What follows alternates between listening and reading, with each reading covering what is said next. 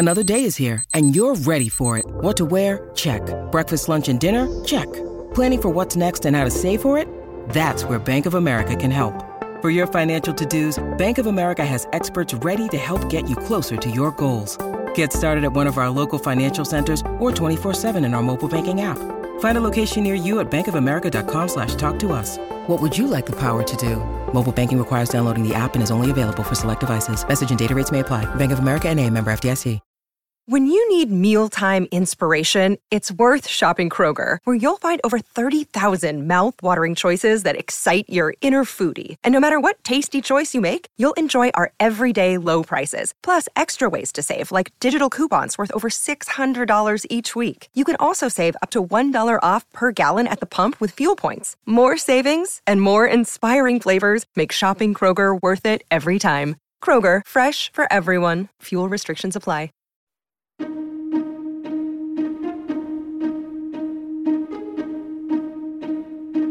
Hello, Vas here with the How To Academy podcast. I hope you're safe and well. This week, we were joined by environmentalist Philip Lymbery, whose advocacy has led to major continent wide reforms in animal welfare. He's the CEO of Compassion in World Farming and the author of the book Farmageddon The True Cost of Cheap Meat. He spoke to Matthew Stadlen. Philip, welcome. Matt, thank you for having me along. These are strange times. They are, yeah. I mean, who would have thought? Uh, but uh, yeah, difficult times. But uh, yeah, it's great to be talking to you all the same. It's important to keep the conversation going, isn't it? Because we've been on stage together at Hay in front of a big live audience. There's obviously a huge buzz to that. But this sort of interaction, whether through live streamed events or on podcasts, I think is really, really important because it, it helps us maintain lines of communication, keeps us human, keeps us connected, and keeps us talking about the really important things. And one of the really important things to talk about is animal welfare and how that connects in with pandemics and a sustainable future, not just for animals themselves, but also for us humans.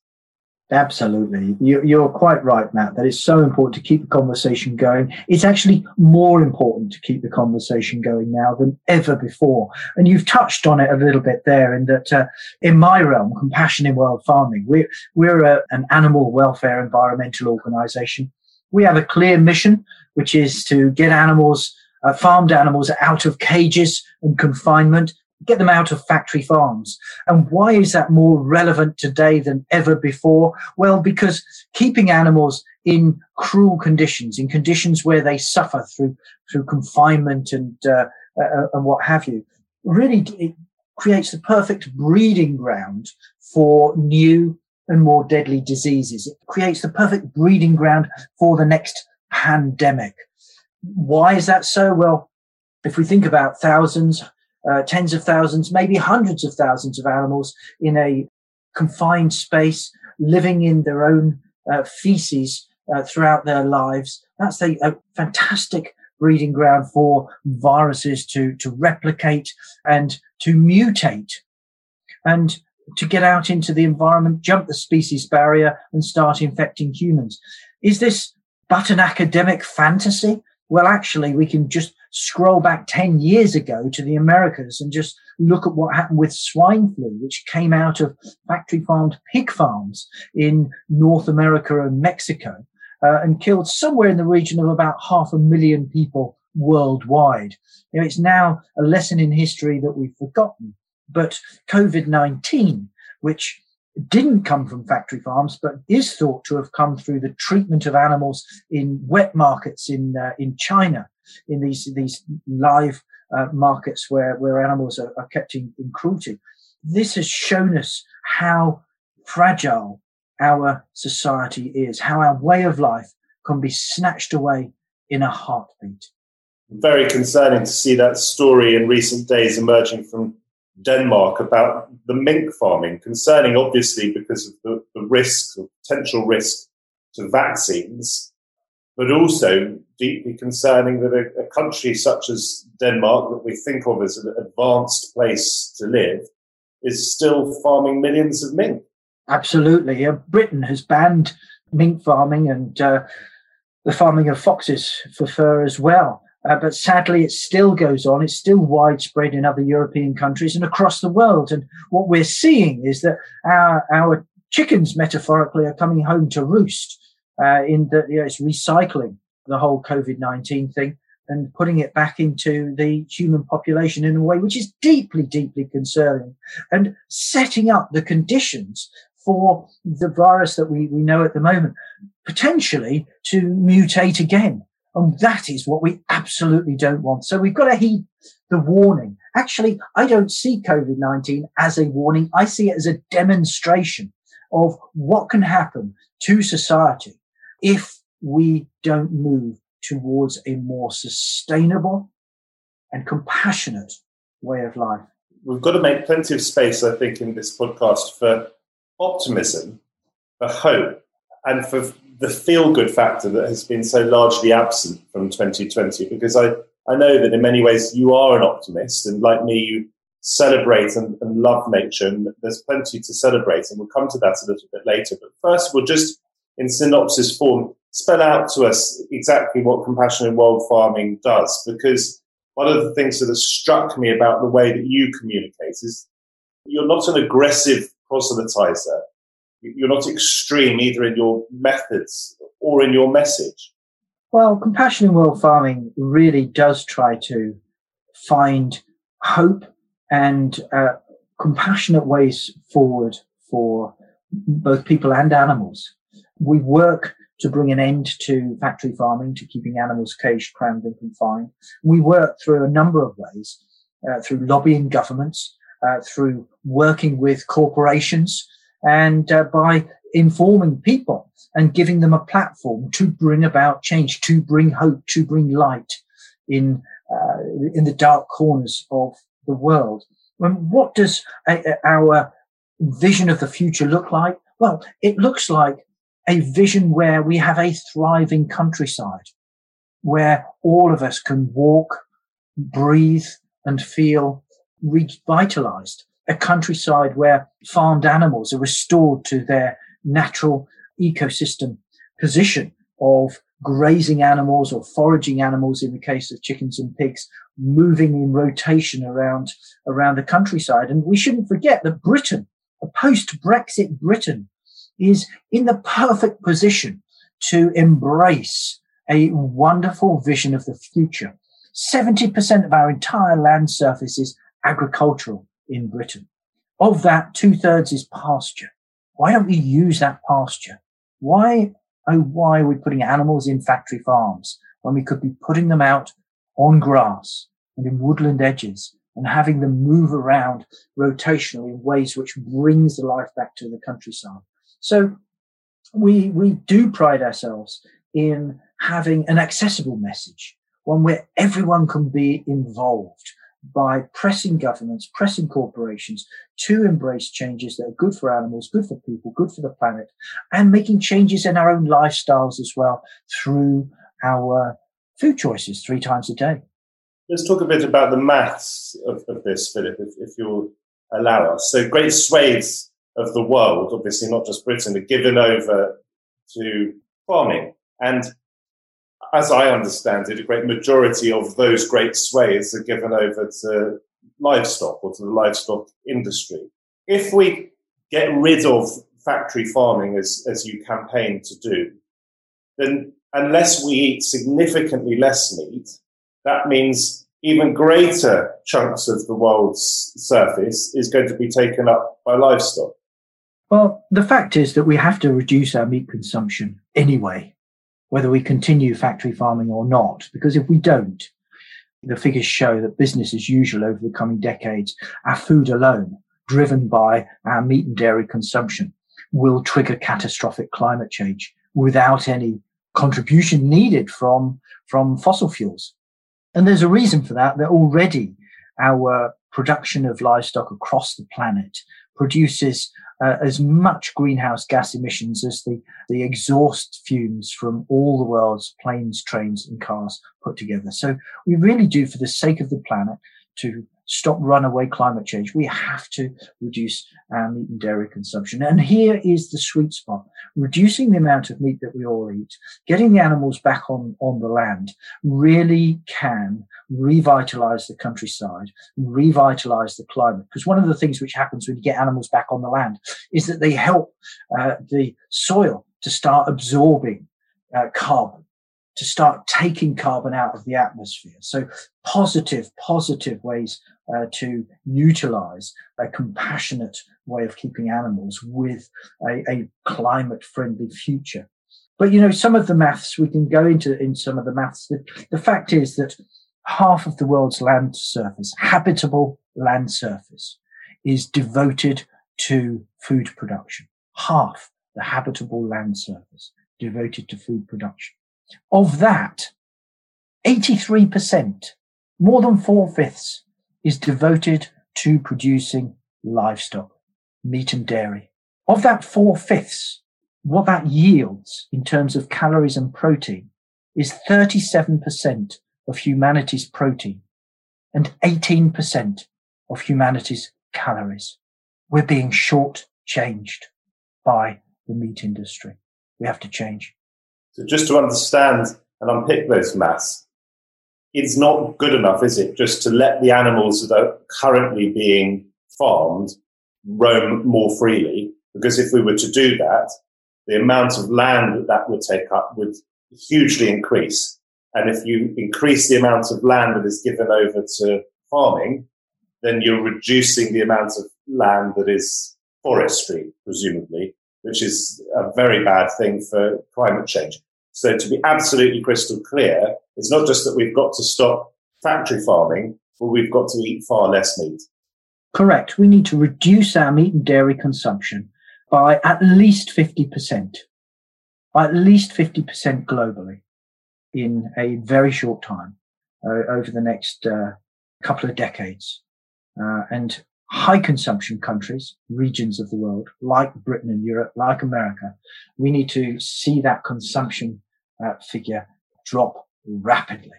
Otherwise, we will trigger catastrophic climate change. Otherwise, we will eat into remaining forests and wildlands. Otherwise, we will see the soils that we rely on for our fruit and our vegetables, our cereals. We will see those soils become useless uh, as they ebb away into our rivers uh, and release carbon into the atmosphere. And remind us how many more harvests you think we have as things stand. Well, I actually don't know, Matt. But what I can tell you is that leading scientists and the United Nations will tell us that if we continue farming industrially the way that we are now, then at best we have 60 harvests left in the world's soils before they are useless. What that means is that we have less than a human lifetime left of producing food from the soil. And given that 95 or more percent of our food comes from the soil, it does beg the question, then what? The good news is that it's not actually that difficult to give up meat. And I can talk from personal experience very briefly. Of course, if you are going to transfer to a vegan diet, you need to consider where you're getting the sorts of nutrients and goodness and all the rest of it, vitamins and so forth, I'm no expert, that you need. But that caveat aside, I was on stage towards the end of last year with Jonathan Safran Foer, who wrote that book, Eating Animals. I was actually talking to him about another book. But we, of course, touched on meat eating. And he got me essentially, persuaded me to commit to doing more for the environment than I currently was. And so I, under a bit of pressure in front of this live audience, said that I would give up beef for the remainder of the year. So it was two or three months. And I did find it very, very easy. So that's encouraging. Now I've slipped back during the pandemic because I, I worried that I, I needed to sort of fill myself up with goodness. I was probably filling myself up with some badness as well. But the message is it can be done. Even if you love eating meat, you can transfer to a non-meat eating diet. Absolutely. I mean, the, the possibilities are growing all the time. You know, the fact is that most of humanity's calories already come from plants. Uh, that, that's a statistical fact that um, most of our calories come from from plants. Most of our protein comes from plants. More than half our protein comes from plants. Things like uh, you know, bread and beans uh, and things of this nature. But increasingly, plant-based alternatives to meat are uh, tasting and feeling very similar.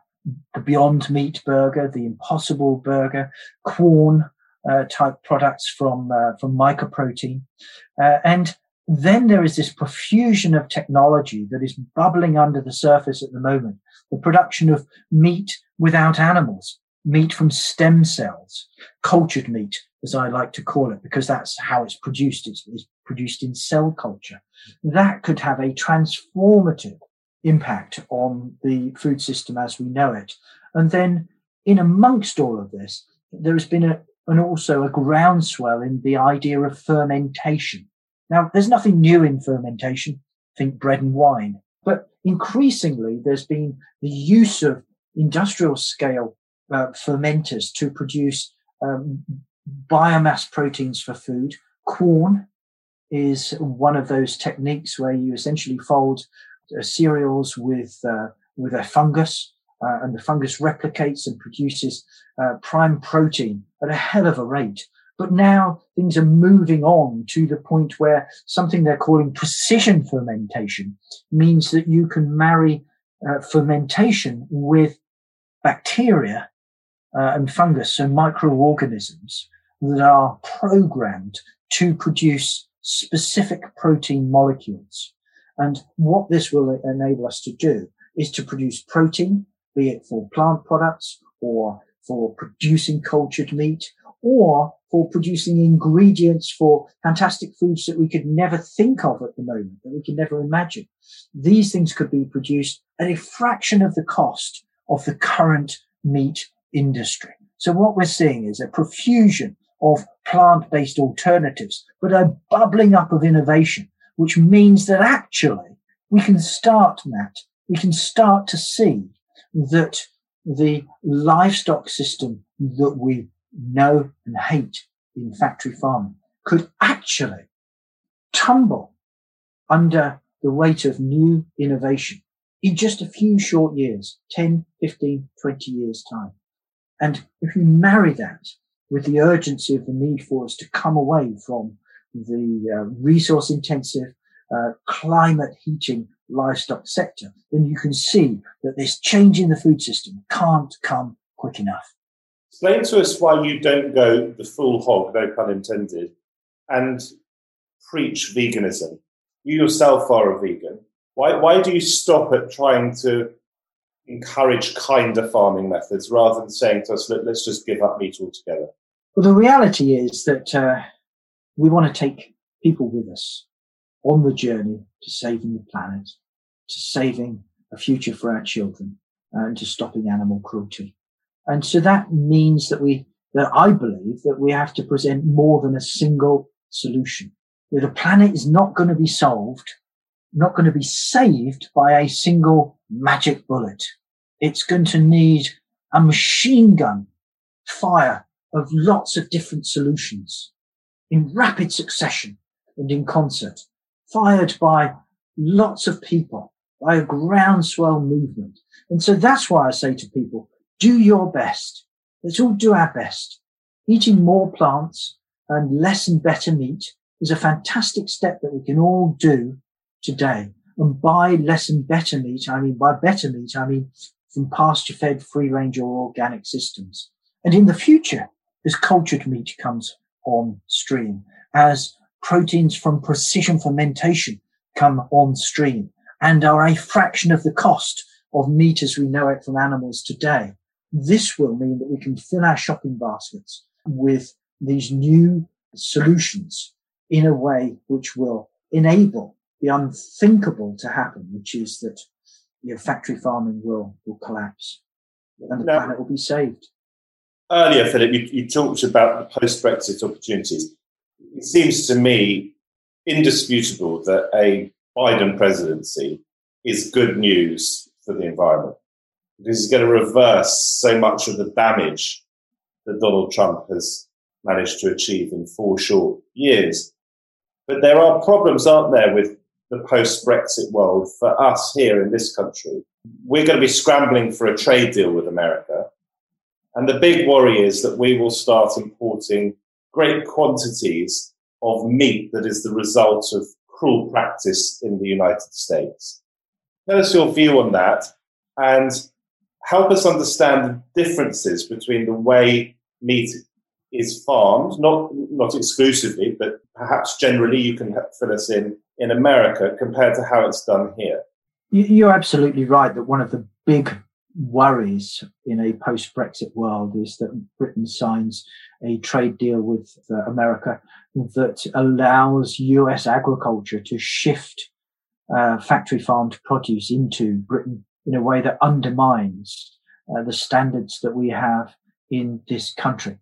What I'm not saying is that Britain has uh, you know, the highest um, aspirational standards of animal welfare in the world. Some people say that, particularly from the farming industry. Um, it is hyperbole. It is uh, it's without substance. We have some standards to be proud of, but yet in Britain, still the majority of animals are factory farmed. That's the fact of the matter.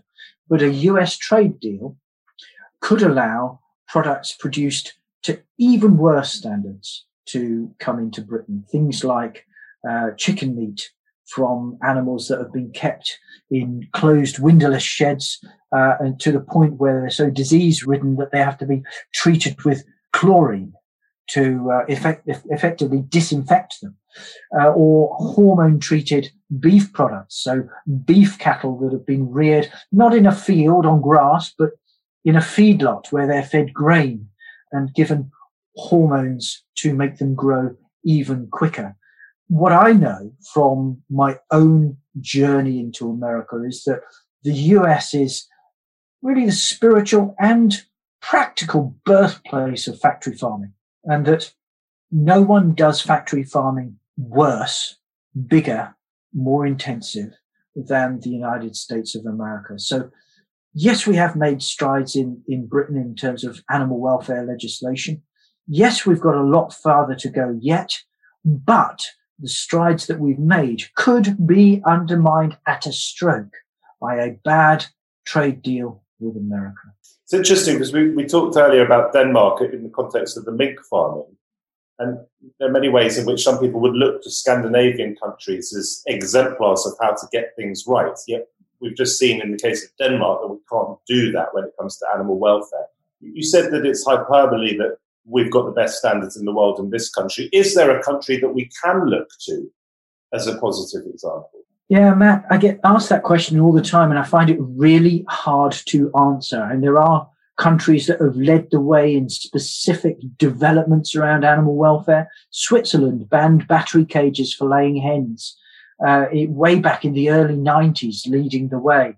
Sweden has some fantastic animal welfare laws uh, too. You know, if you go to, to some of the developing countries where factory farming hasn't really taken a foothold, animals are still part of a sustainable regenerative farming system. But every country has its dark side uh, when it comes to, to, to animals. And so I think it really is, you know, what aspect do you want to look at as to, to where, where the lead is being taken? Britain led the way in banning veal crates, tiny, narrow coffin-like crates where calves can't turn around for six months of their life. In fact, their entire life because they're killed at six months old. Britain banned that system in 1990 and we led the banning of that system across the European Union um, quite some years later. And therein is another of the the downsides of a post-Brexit Britain, that some of the leadership qualities on animal welfare and other issues that, that Britain has um, brought to bear in Europe, making reforms happen not just in Britain, but in 27 other countries, that mechanism for change, for amplifying change, will no longer be open to us in that post-Brexit Britain world. So it's difficult to answer that, Matt, but yeah, it's some and some. we scroll through your Twitter feed and you have a very healthy following on social media. You can find upsetting scenes of the way in which some cows, some calves are farmed in America. When I did a trip retracing my ancestral roots to Vienna back in 2011, I think, I got there in full expectation of being rewarded with a Wiener Schnitzel at the end of it. And then in one of the main squares there, there was this sort of truck. And on the back of the truck, they had this big screen. And onto the big screen were these horrific images of animal mistreatment. And it put me off the Wiener Schnitzel, so I had a mushroom pizza in, instead. Where are we with the psychology of all this? Why is it that you'll find people up and down this country talking to their dogs, describing themselves as mummy or daddy to their dogs, and yet we are able to dissociate the suffering that goes on in farming with our enjoyment of the meat? I think the psychology can be boiled down to the phrase out of sight, out of mind. That you know, our dog, our cat, uh, our, other beloved pets, we, we can see them and interact them and they're part of our family. But farmed animals, particularly factory farmed animals, are behind closed doors. We don't see them. We don't even see them in fields very often anymore because they are, you know, locked away uh, in these sheds. And the industry likes to keep it that way, which is why the bad stuff, the factory farmed stuff, isn't labeled in ways which tells you how this animal lived and died. They don't want you to connect the meat with a living animal. What they do is try to sell you it as farm fresh or country fresh something which disguises the reality of how the animal lived and died. So it's that out of sight, out of mind disconnect that modern society has constructed a, a great divide between our pets, our animals that we can see in our, in our streets, in our paddocks, uh, and those animals that are locked away in these horrific factory farms. It's a perverse failing, isn't it? And there's a great divider actually between people such as myself who who consider I, would like to think of myself as a broadly speaking decent person, and then people such as yourself who, who ha- have given up meat. I mean, it's it's strange. It's it's not just strange that people like me don't act more on what we know on some level goes on. It's also strange that we're able to live in a sort of twin track society where some of us can make that leap of imagination and others so far haven't. What would be your message to people like me? Well, my message is, uh, you know, that, that it's important for us to join the dots that cruelty to animals also undermines uh, the planet and the viability of, of human society. So it's important that we start to make these connections as individuals. Uh, it's not surprising that there is that there is this great divide in society at the moment because if you think back, it was only the 1990s where Compassion in World Farming led a successful campaign to get Europe to recognize animals as sentient beings, as in animals that can feel pain and suffer and are living, breathing creatures rather than just goods. You know, the law didn't recognize that fundamental animalness of being alive. And sadly, in leaving Europe, the European Union, um, Britain uh, has has lost that legal recognition of animals as sentient beings. And we need to reinstate that. To be fair to the government, the government wants to reinstate that legislation, or at least that's what they're saying in Britain to make it happen in Britain, but it's not happened yet. So we're pressing on that. But I do think that you know, making the great connection uh, and uh, you know, doing ourselves a favor on our plate by ensuring that that we, we go for the compassionate choice which is pasture fed, free range or organic. And also eating a little less meat, I think is, is really important for our health, for our countryside and for the animals that otherwise are going to be incarcerated. So let me ask you to envisage a world in which your stated aims are achieved. And we live in a, a compassionate world where there is no factory farming. Animals are, are treated with respect during their lifetimes. They, they're given adequate grazing space and living space, and then they're killed still for their meat. Is, is that a world that obviously is infinitely preferable to the one in which we currently live. But is that a world that you would feel is any way morally justifiable? In other words, would there not be a sadness? And, and I, this sounds very much like an excuse for meat eating, and you can shoot it down. But would there not be a sadness if the world was simply stripped of pigs and, and cows and so forth entirely in order to stop the, the suffering at the moment of death? Well, I think the problem that we've got is we've, we're increasingly living in a world that is stripped of wildlife, stripped of wild lands, so that we can have uh, most of the habitable, you know, much of the habitable land surface of the planet, um, providing us with with products from pigs, cows, and chickens. That's the truth. Do you want me to put a figure on it? Um, in the last 50 years since the widespread adoption of factory farming, the world has lost more than two thirds of all its wildlife.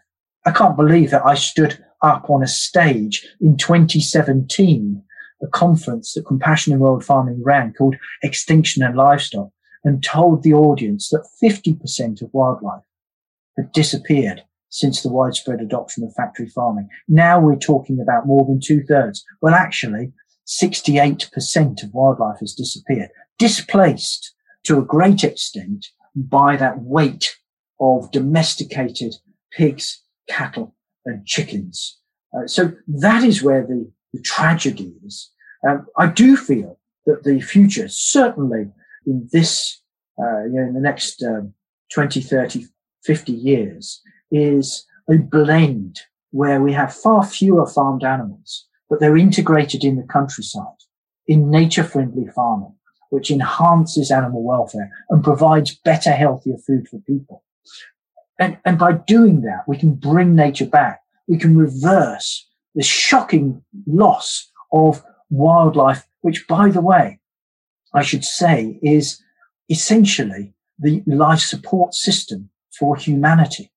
We rely on the natural world, the wildlife and the plants for every breath we take for every drink that we have uh, and for every bite of food that we eat. So we really have to get a world much more in balance. But to answer your question about moving beyond uh, the slaughtering of animals, I think one of the things that we can have in the future because of cultured meat is a world where we bring wildlife back, where if we choose to, we've got some farmed animals, but where people can feel free to eat meat with a clean conscience because that meat can come from cultured production, slaughter free meat, meat without the animals.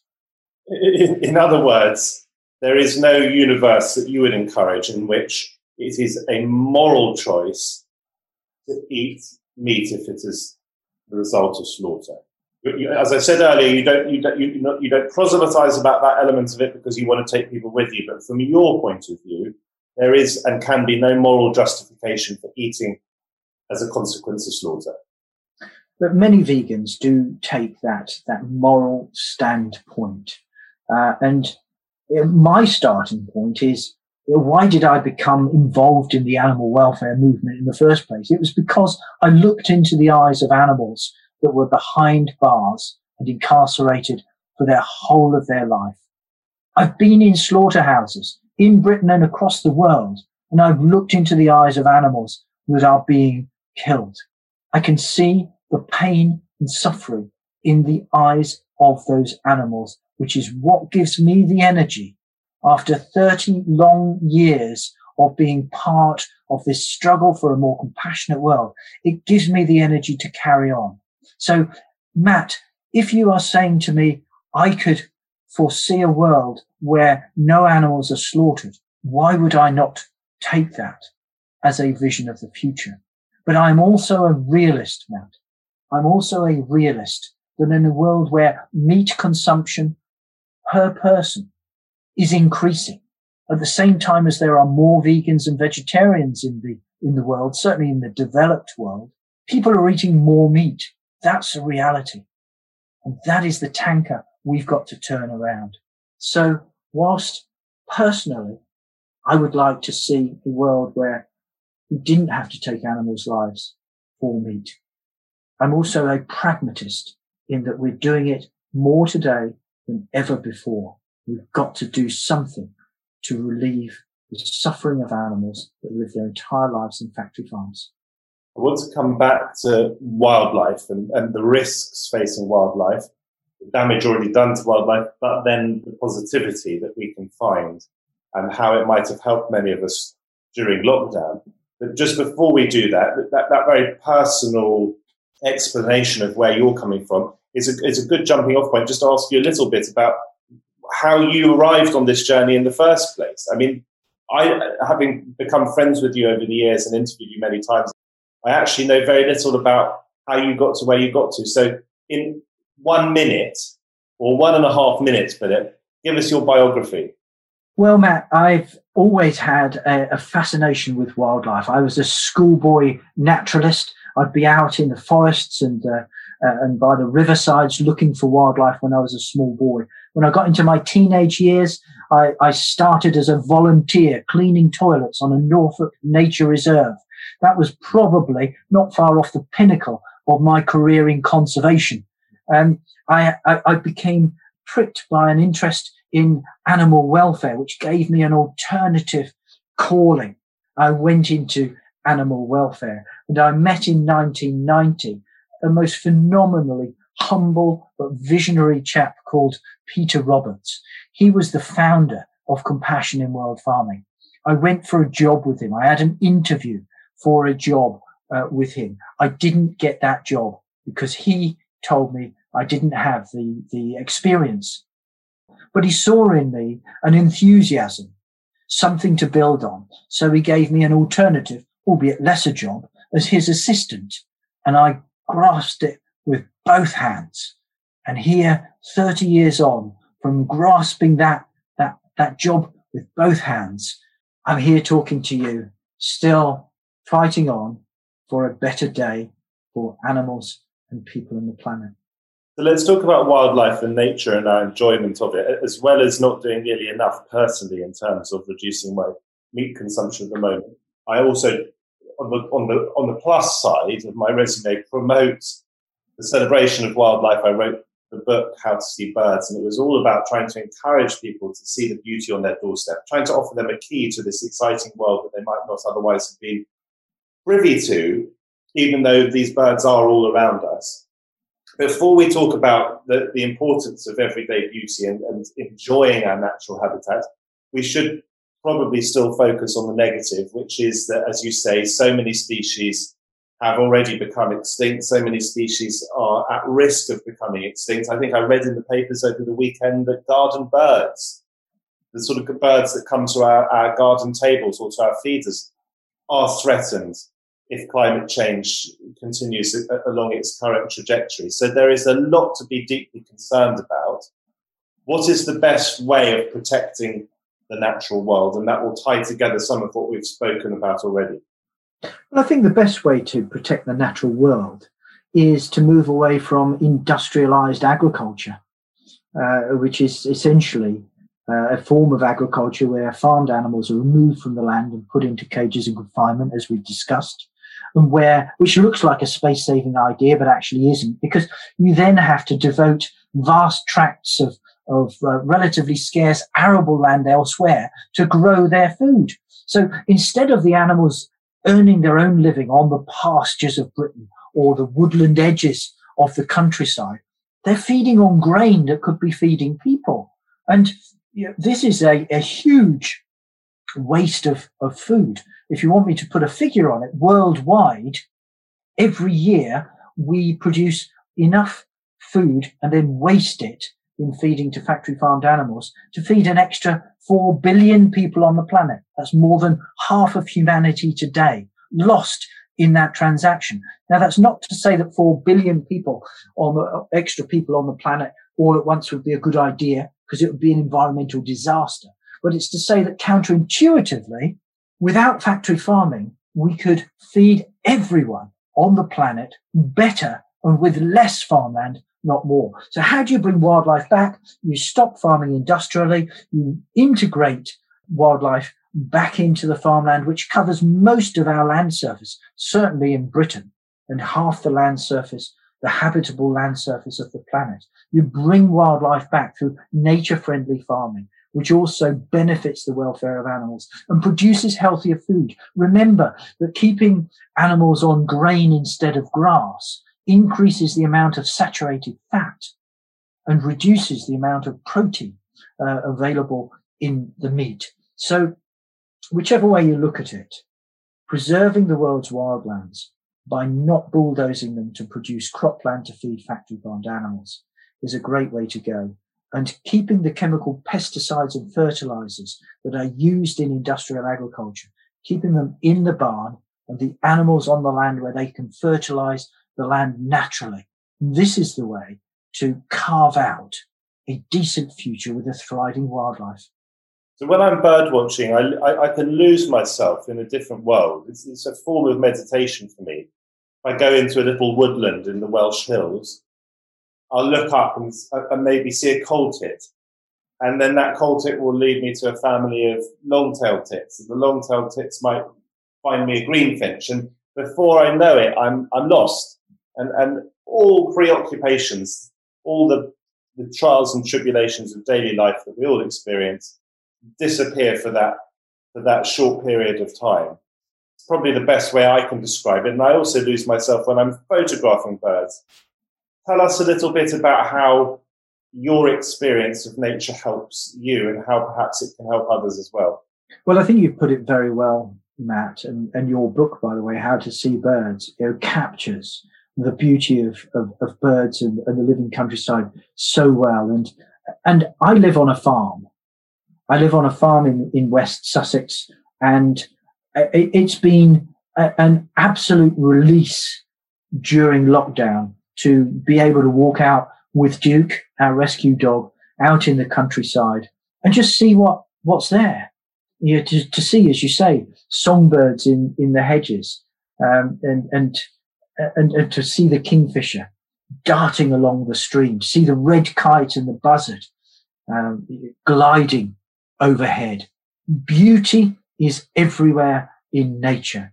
And I think what people have increasingly come to connect with during this awful, awful COVID period is the fact that we all need nature.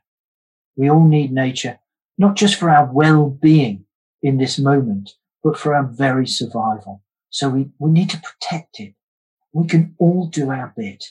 And it is as simple as not only getting behind conservation charities and animal welfare charities like Compassion in World Farming, but also eating an animal friendly, nature friendly diet.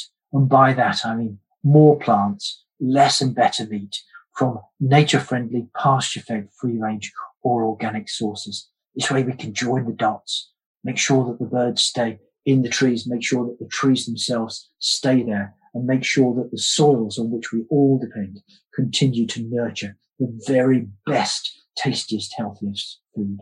And it helps us, I think, probably to to understand that our ecosystems are so intimately interconnected and interdependent. I think there's another piece on your Twitter timeline that talked about the degradation of fish stocks in, in, in the, the big river that, that transcends the border of, of Tanzania and, and Kenya. And if fish are going, that's a bad sign for other wildlife. There are all these knock on effects. And of course, the biggest contributor of knock on effects is us, isn't it? It's mankind, how we treat our landscape. So if we can appreciate as individuals that beauty on our doorstep, whether it's in your local park, and I think we should emphasize to people in lockdown that there is great biodiversity, even if you're in a an inner city. I mean, London is wonderfully endowed with a huge range of parks and something that I've availed myself of very much more over the, the past few months. But whether you're whether you're in an in an inner city or whether you're like you in the countryside, there is a great abundance there. And if we can appreciate that and spread the word about it, either literally through word of mouth or in my case through photography, then it ties us more closely and more intimately to the natural world.